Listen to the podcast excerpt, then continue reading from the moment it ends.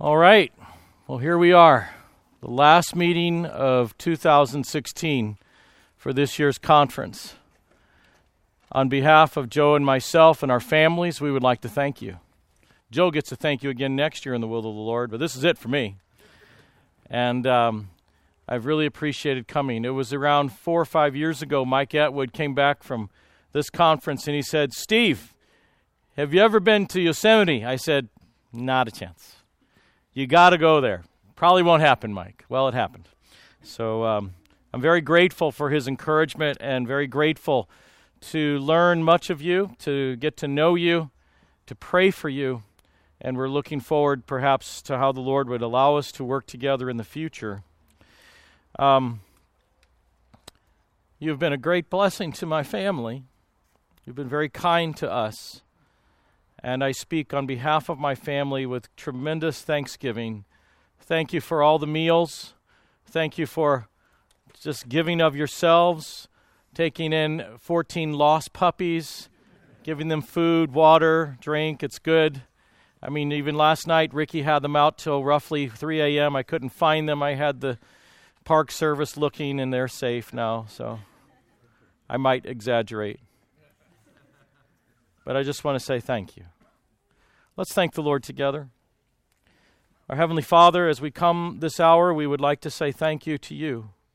Because truly, these gifts that we, we uh, enjoy, this thing called fellowship, came at a great cost to you, O oh Father.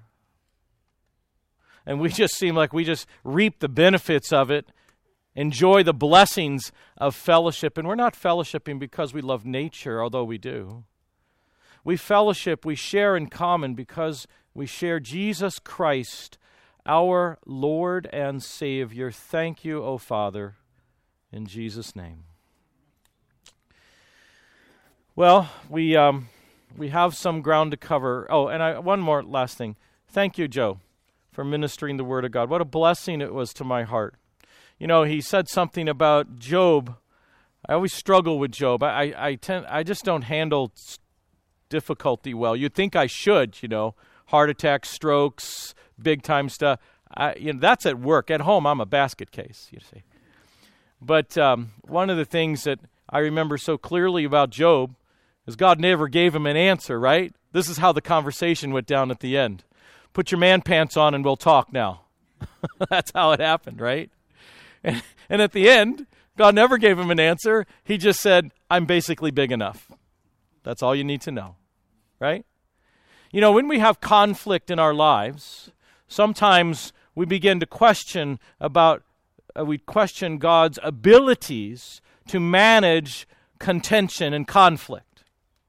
We begin to question why is this happening? Or why, you know why couldn't you have prevented this? And why do we have to have all this fussiness in our lives in our relationships in our marriages in our assemblies it's not necessarily an answerable question i would suggest to you as our brother alluded to and spoke directly that our god is big enough his reputation is large enough expansive enough and complete enough that in spite of all that looks like it is painted as God's fault, it really is under God's control.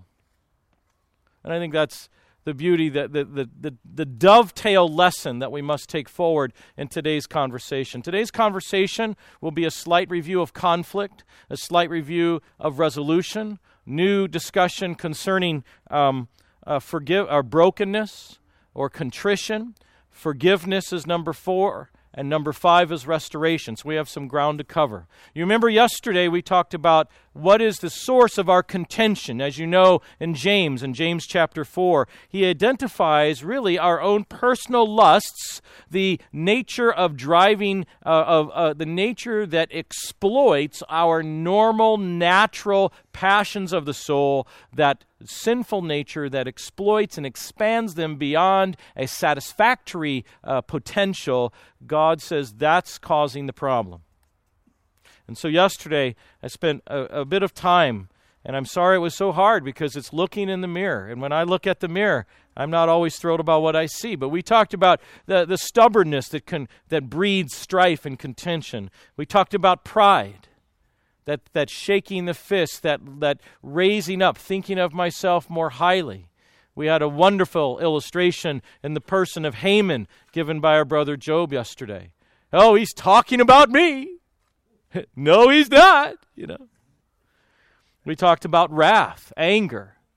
You know, I want to suggest to you that if you are struggling with this idea of temper, you're really struggling on several levels. Number one, you're struggling against the sovereignty of God. Trust me, that's a key area. But number two, wrath and, and, and anger, that, that's all part of lack of self-control. And you're probably, you're probably uncontrolled in a multiple areas of your life, including the lust of the flesh. They usually go hand in hand. I would suggest that we need to look at the mirror in total. We looked, of course, at being contrary or, or, or, or what I termed as fraudulent, hypocritical. That one dimension that sabotages your entire verbal testimony, the hypocrite. And believe me, there have been many a husband and father, many a wife and mother who have been just that hypocrites. I want to challenge you, children. Just because mom or dad may, may be less than genuine, it does not mean that you are off the hook to be genuine. You have equal responsibility in the whole equation. We talked about foolish, well, we didn't talk about, but we talked about, we should have mentioned foolish words. I sort of alluded to that in our previous day's discussion, how foolish words can cause such strife. The thing you shouldn't have said, and it came out anyway. Does that ever happen to anybody here? Oh, yeah, all the time. And then lastly, or excuse me, second to last, we talked about the scoffer. As you may know, the gift of criticism is not a spiritual gift, right? It comes in a package that the enemy would like you to think is a spiritual gift, to like you to use as a spiritual gift, to like you to destroy the body of Christ like it's a spiritual gift, but it is nothing farther from the truth. It is a, it's a weapon in the enemy's hands, and many of us find that we can wield it well and call it discernment. I would suggest to you there is a distinct line between those two parameters. And the last thing I didn't mention yesterday was this area that causes such great strife is selfishness. Selfishness. Who came who are, who are you staying with? Me, myself, and I. We're a good company together. Yes, you are. But I would suggest to you that my Savior lived this way, who, although he existed in the form of God, did not consider it robbery to be equal with God, but emptied himself. Selflessness. My personal feeling is the book of Philippians is a constant repetitive theme of the selflessness of Jesus Christ, illustrated in Paul, illustrated in Epaphroditus, illustrated in Timothy, should be illustrated in Syntyche and Euodia, and definitely illustrated in the Lord Jesus Christ. Selflessness. It's the way of the cross. We ended yesterday by talking a little bit about how this must bring us to the understanding that if we have conflict, we really must resolve it. You cannot let it go. You can't just bury it. You cannot wish it wasn't exist. You cannot pretend it didn't happen. It did happen. And the only way the spirits of those around you, the heart and soul of those around you, will have closure, will have the ability to move forward, is if you move forward to bring closure. That's the teaching both of Matthew 18 as well as Luke, uh, uh, the, the Sermon on the Mount with the Lord Jesus. We do not have an option, it's not a suggestion. It is a command. But all this leads us to the one concept which I'd like to focus today, and it's called contrition. For the next few moments, I want to talk about contrition.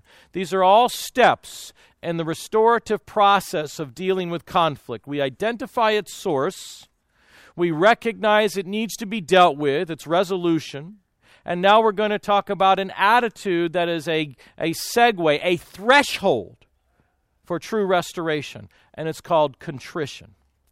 Now, in order for us to get this well, I want to look at the words of the Lord Jesus in Luke chapter 18. Please turn to Luke chapter 18. While you're turning there, I want you to know that one of the greatest poems ever written on the contrite heart is Psalm 51. Who knows how why Psalm 51 was written? Anybody? Gary. That was a big one. You know, I was in med- I, I heard Joe talk about uh, medical school interviews and notching it down. Do you remember your medical school interview? I remember mine. I had written down three three books. I had I'm not a big reader, right? I had to develop reading, and so I wrote the Bible, right? And my interviewer said, "I see here you've read the Bible." Yeah. Who's your favorite character? Uh, uh, uh, uh well, uh, uh outside of uh, uh, Jesus, I'd, I'd, I'd say to King David. Well, what would you say about Bathsheba? You know Bathsheba? That's what I want. It was a wild interview. I was surprised I got in, brother. it was crazy. Where were we? Bathsheba, right. Psalm 51. One of the greatest poems. If you want to see what the heart of contrition truly looks like, it's David's words. Notice in that psalm, right off the bat, what does he beg for? Mercy. Hesed, right? I pronounced it poorly, I'm sure. But that, that idea of this compassion of God that He obligates Himself fully and wholly, which, which uh, holy as in the whole amount, he, he gives this obligation of compassion and tenderness, which presumes His resources to fix a problem, Tremendous statement. And then he says it this way I need your tender mercies. Against you and you only have I sinned. Actually, it was Bathsheba, it was Uriah, it was the nation, it was your family, and Absalom didn't really like it. You know, the whole, er, er, all the other kids were, were, were scarred too. It was a lot. No, it's against you and you only have I sinned so many times. When I hear someone confess something, we're confessing that we're sorry we got caught. We're sorry that we have consequences. We're sorry that, that we have done things in a manner that has created problems. But we're not really repentant that we actually rebelled against a holy God. That's what's at stake. And when we miss that, repentance is fractured at best. All right, so contrition. Why did I turn to Luke? I want you to see this. This is very important. Luke chapter 18. And I'm going to begin reading in verse 9. Verse 9 says, And he spoke this parable to some who trusted in themselves. Notice the reason for this parable. anything less than this disposition would bespeak of a self trust. So here's the disposition Two men went up to the temple to pray, one a Pharisee and one a tax collector automatically we should know that they're the opposite ends of the cultural spectrum, right? You know what the Pharisees thought. This is what he said. They said, This rabbi of yours, Jesus, he's eating with the tax collectors. right? That's the idea. They were despised. They were considered the lowlifes. They were considered, uh, many of them, like Matthew, considered, you know, uh, uh, um, uh, disloyal to the people of Israel since he was helping the nation of Rome collect taxes, you know, this kind of thing. So, both of them go up to the temple to pray. Now, the Pharisee, as you know, Paul defines the, some of the criteria of the Pharisee very nicely when he uh, lists his own uh, heritage. But really, they what is that? They memorized the Torah and they they uh, were considered the religious and academic elite, that kind of person. And so the Pharisee says, it says, he stood and prayed thus with himself. Interesting, the Lord Jesus said it that way. If you're a Pharisee listening to that. And the Pharisee went and spoke to the audience of one. That's what he's saying, right? God, I thank you. Now, I really like to do this. Please forgive me. If you ever been toward in Israel, and eh, I don't know, have you ever been? Who's been to Israel? Have you ever been to the Temple Mount? Did you ever get on the Temple Mount?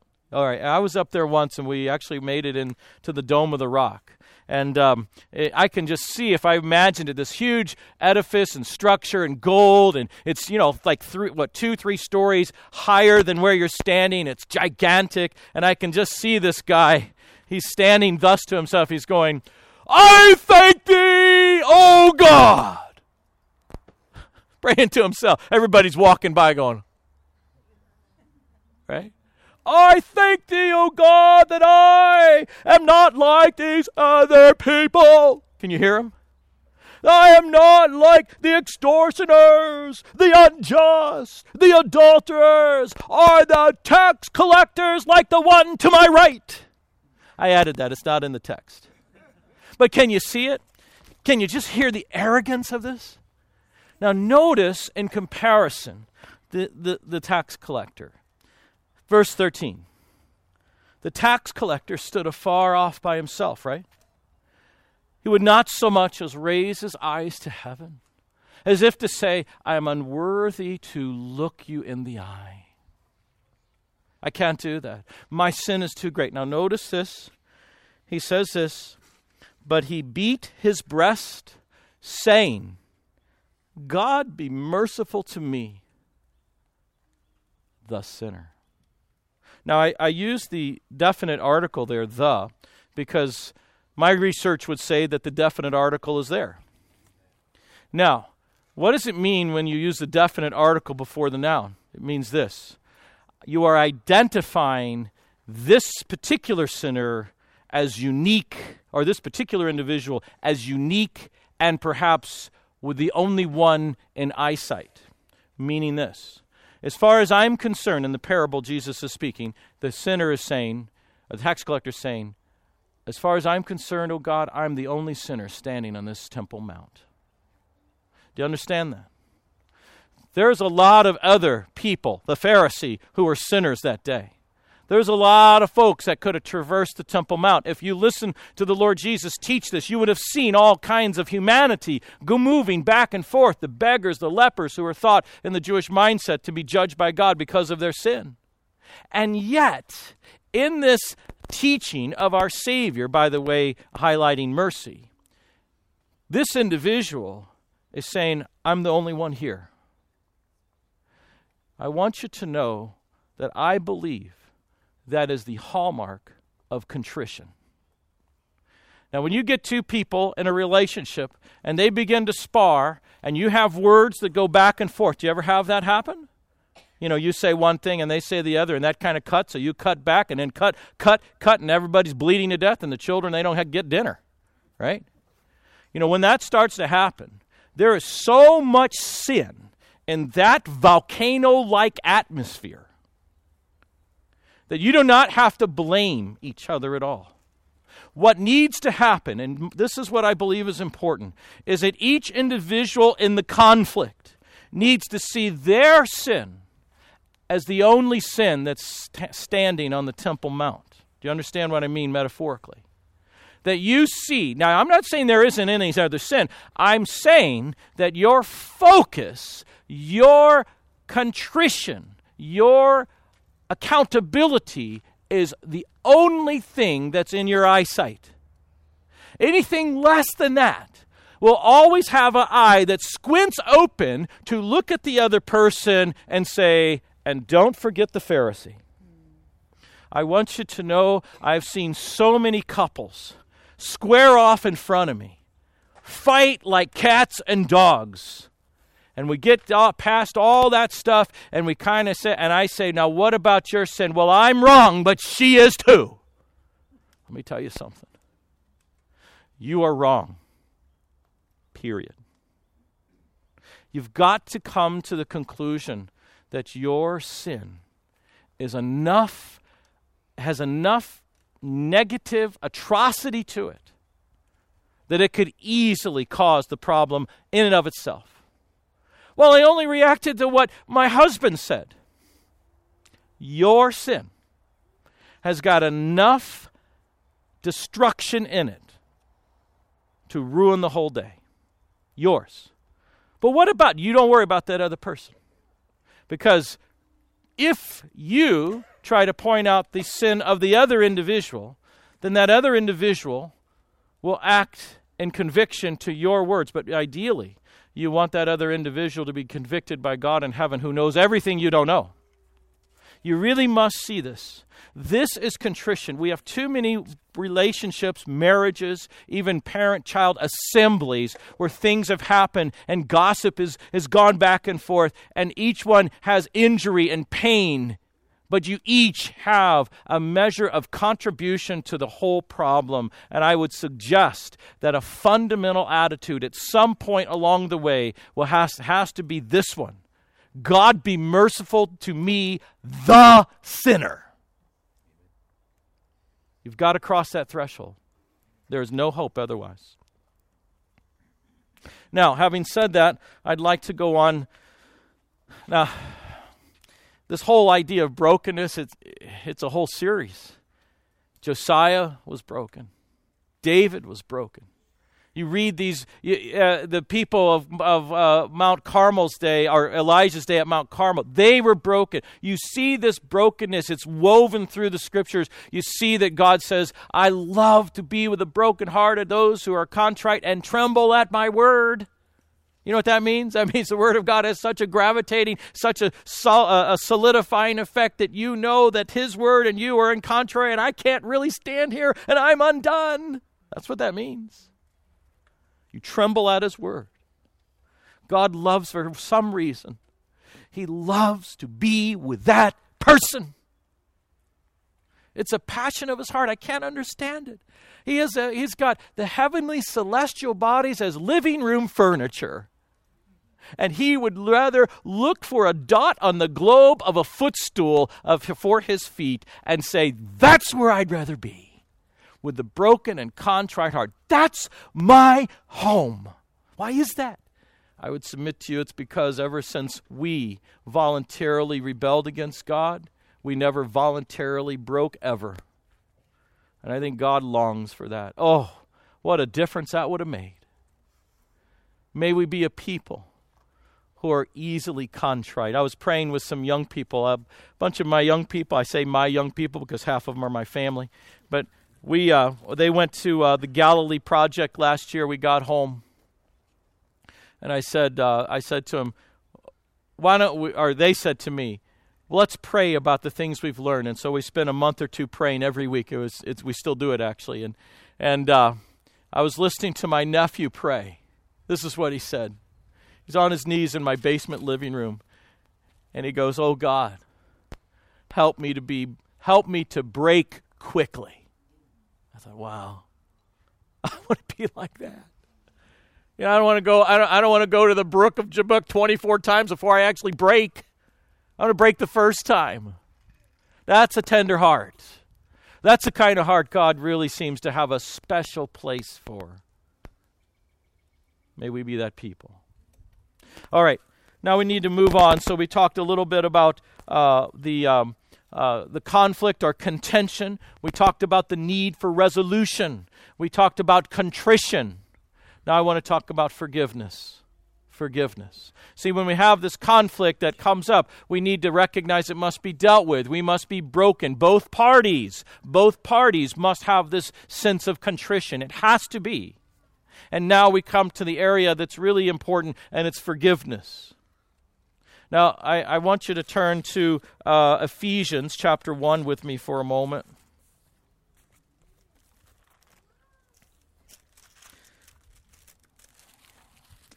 Sorry, my pages are kind of getting blown around here.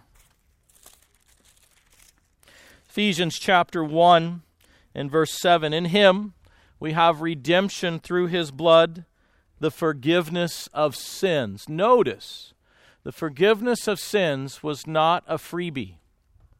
Why do I say that? Well, look at what it said the phrase before through his blood. Now, I know that some have said and sang that as one drop of our Savior's blood would be enough to wash away my sin. Actually, I don't think that's accurate. The Lord Jesus couldn't have come to the earth and we prick his finger like we're doing a glucose test and we call it a day. I think what we're talking about is the shedding of blood means the loss of life. There has to be a death so that the guilty can go free. That's the story of substitution, right? And so, what I'm suggesting here is that our forgiveness is quite costly. Now, what does forgiveness mean? Forgiveness means, and this is what I believe is the most common word translated forgiveness in the new in the English, is uh, aphiemi, and it means to send away, to send away. It's uh, uh, one shade of meaning comes to us in a passage in uh, Luke where uh, the Lord Jesus is healing Peter's mother-in-law of her fever. I'm sure, brother, in uh, in your in your practice with uh, what is it, a fever and the agranulocytoma, you know, the patient with none of the neutrophils, neutrophilic patient, right? they get these fevers, and we would love to be able to go to the patient and do what the Lord Jesus did and say, Fever, leave. Wouldn't that be something? We'd be, we'd be basically written up and we'd have to go t- talk to people about that, right? We'd sound stupid.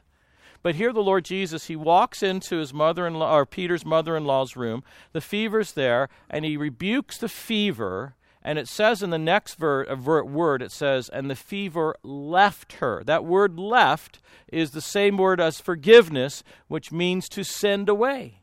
And what is being stated, so, or what is being inferred by the imagery of this word, is the idea is that our sin is sent away from the sinner. Therefore, the sinner can no longer be called a sinner because there's no more sin left there. His name changes, really, to be called justified. And hence we have the book of Romans. Does that make sense? I hope it makes sense. Now let's let's go back to the Old Testament, and the Old Testament is in Leviticus chapter 16, which is actually one of my favorite books. And Leviticus 16 is um, is this whole story about the Day of t- uh, Atonement, Yom Kippur. And so what happens was was uh, on that day the high priest went in and out of the Holy of Holies multiple times, uh, uh not only for purification but also for the people. And at the end of that chapter, there's this thing with these two goats. You remember this? It's all also reflective in the cleansing of the leper using the two birds. That's very interesting. Very similar, like um, uh, parallel there. But here in the two goats, you've got one goat who gets sacrificed. Now, when I was in Kenya a couple years ago, they wanted to kill a goat for us. I've never seen a goat killed like this, so I was pretty excited. And so uh, I had my fancy Nikon camera, and I'm going like that. But what I noticed was that the guy that did the sacrificing was bloodied from his fingertips to his armpits.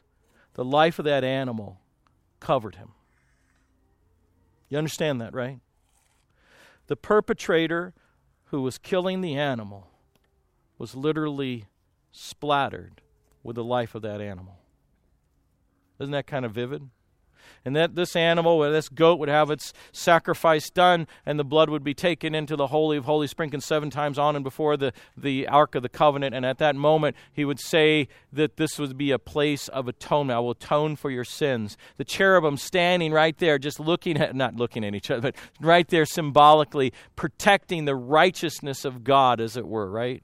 And now, when a sinner comes into his presence with the blood of an animal, those guardians of the presence of God would stand down because of the sacrifice of another. That's what Jesus Christ has done. According to the book of Hebrews, he's taken his blood into the heavenly holy of holies, and that which ju- that which should judge us appropriately so stands down, and the one place that should be called the place of judgment is now called a place of mercy.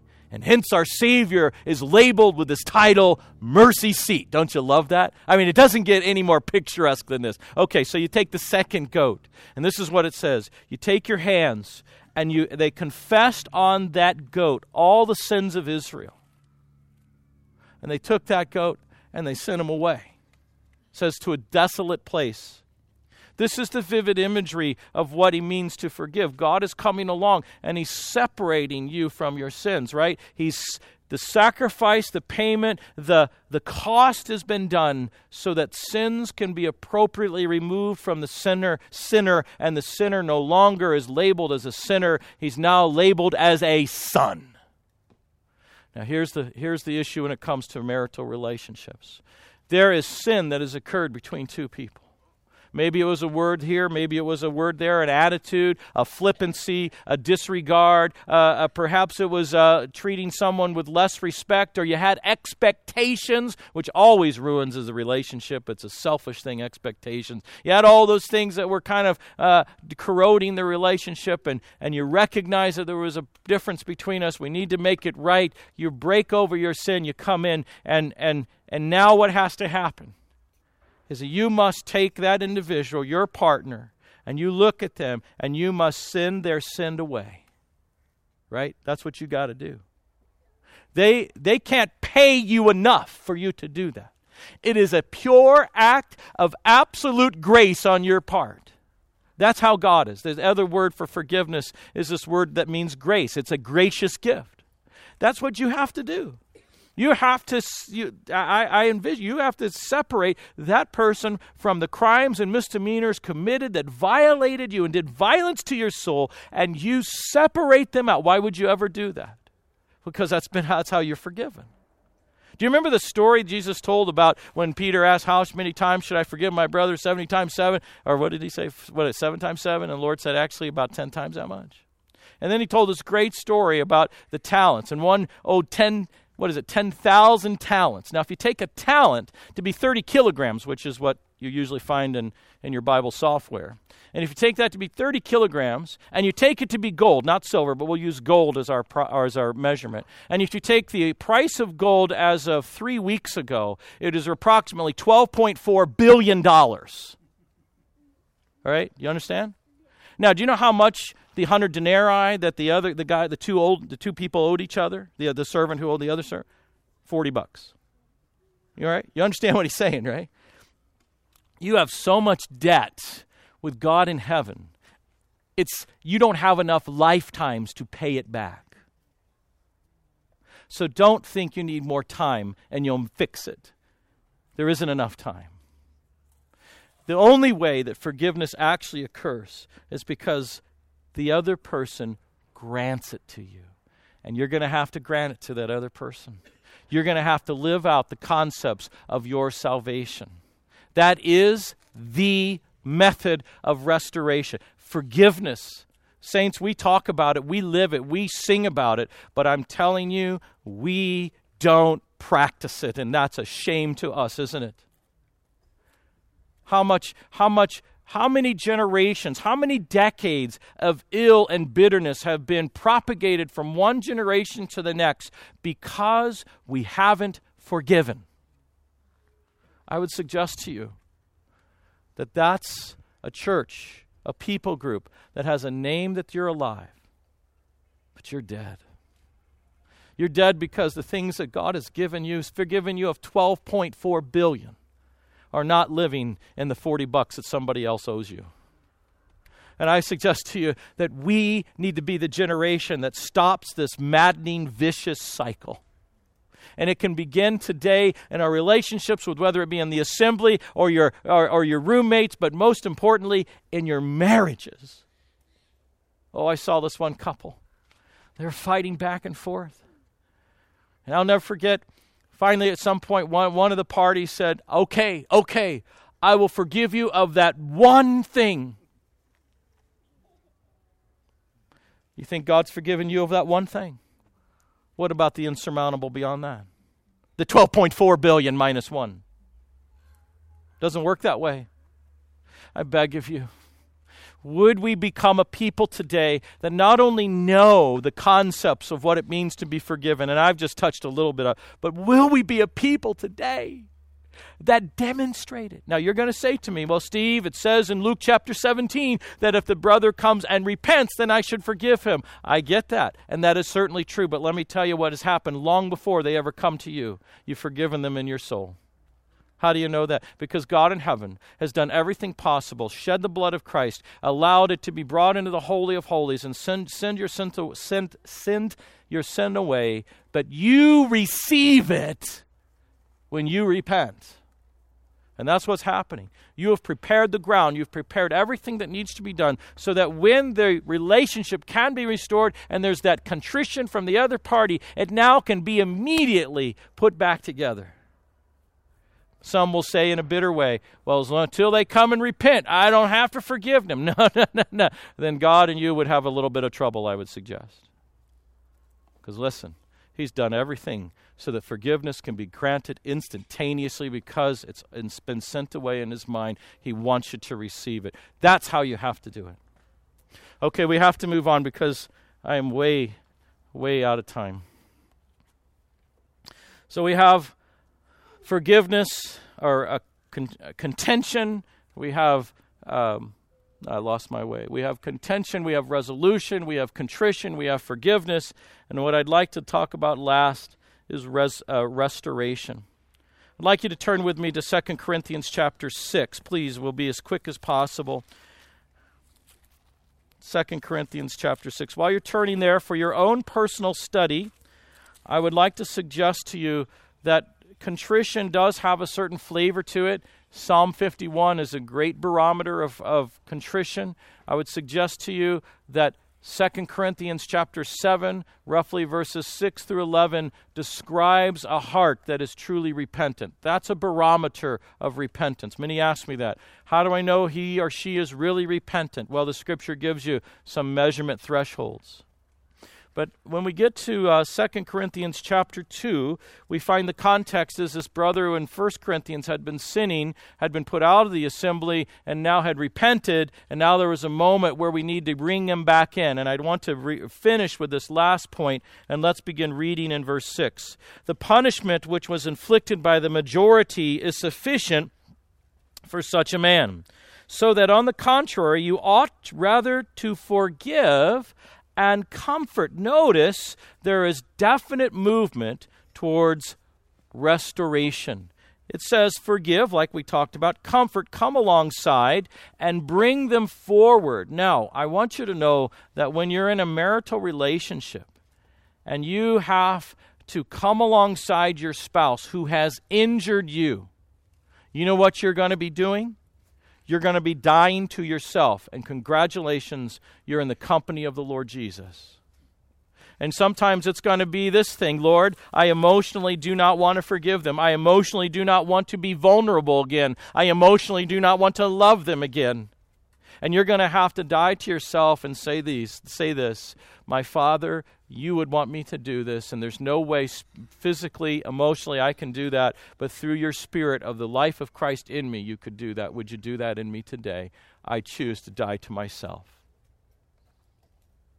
We're stumbling right there, aren't we? We are. So it says, Come and uh, forgive and comfort, lest perhaps one be swallowed up in too much sorrow. Sometimes we like it when they're swallowed up in too much sorrow. We hold back on the restorative process to make them suffer more. Is that how Christ has treated you? Is that how God has treated you? Oh no, He's welcomed you into the kingdom of the Son of His love. The dimension has changed for you and I. What right do we have to make the person suffer more for the crimes and misdemeanors, for the pain that I've received? You have no right at all. When he was reviled, he reviled not in return. He did not retaliate. Don't hold this so, uh, don't have this passive aggressive approach where we sort of dangle restoration in front of a person but never give it because it makes them hurt like I've been hurt. You know we call that? Foolishness. Here it goes on. Therefore, I urge you to reaffirm, ratify, validate. Legally is what the idea is there. Bring this back. Reaffirm your love to Him. Validate your love to Him. You know what happens when you do that? You have to die to yourself because you are going to expose yourself again, and I understand. I understand that's hard. Countless times you've been hurt, countless times, and now to go back and retrust someone, I know. I know that's hard. And you know why you can do that is because you're trusting in the living God. You're not trusting in the other person. Right? That's the, this is the way that we can see actual restoration brought to the body of Christ. It says this For this end also I wrote you that you might that you might that I might put you to the test. What's the test? The test is restoration. Whether you are obedient in all things. It was not only obedient to put the brother out, it's now obedient to bring the brother back. Now, whom you forgive, anything I also forgive. Paul is identifying with their whole dynamic. But notice verse 11 lest Satan should take advantage of us. How would he take advantage of us? Well, that goes back to the verse where it says that uh, they would have too much sorrow. In other words, Satan can move in and cause continued sorrow and therefore destruction of soul and a giving up of the whole process, both by you and by the one that needs restoration. We don't have a choice in this, do we? Why do we not have a choice? Because let me tell you something. I've been taken as an arch enemy of God to be a son that forever dines at the king's table. I am restored. And when I sin today and my fellowship is broken with my heavenly Father, do you know what I find? I find that my Father is like the father of that parable who is looking for his son. That son had a version of the mercy of his dad, which was unlike the real version of the mercy of uh, the real version of his father's mercy. And when he met his father, his father did not hold back, but embraced him and welcomed them back into the family business. My friends, why can't we do that? Why do we stop short? This is something that you will relive countless times in your marital legacy, but it must be lived. It cannot be ignored. You owed 12.4 billion. Your spouse, no matter how much you think they've wronged you, owes you 40 bucks in comparison. Are you or are you not going to restore? That's a hard one, I know.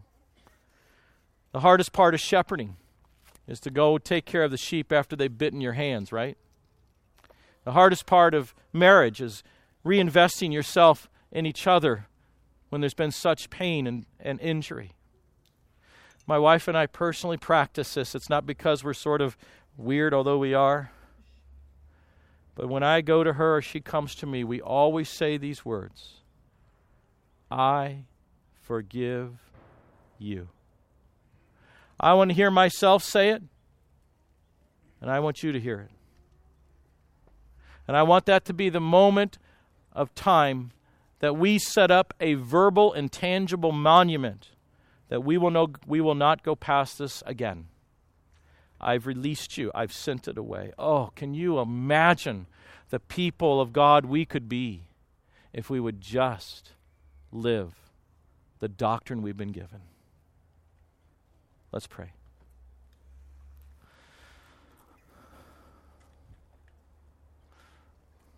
My great loving Heavenly Father, you are the God who forgives. Help us to be a people who learn to forgive, who learn to restore, who learn to love as you have loved. We need to take our theory and we need to make it so truthful in our own lives. Father, I pray this time we've had to share about what it means to be married, the principles of your word applied to marriage. Oh, I pray, let not a single one of us escape today without recognizing afresh how what we've been given must be applied to each other. I pray, Father, those marriages that are that are just on the very brink of signature on the line of divorce would be halted by your spirit. I pray lives would be broken and no longer would we see others as sinners on the Temple Mount. We would see ourselves. Oh God. We are alive only in name. Would you change us? In Jesus' name, amen.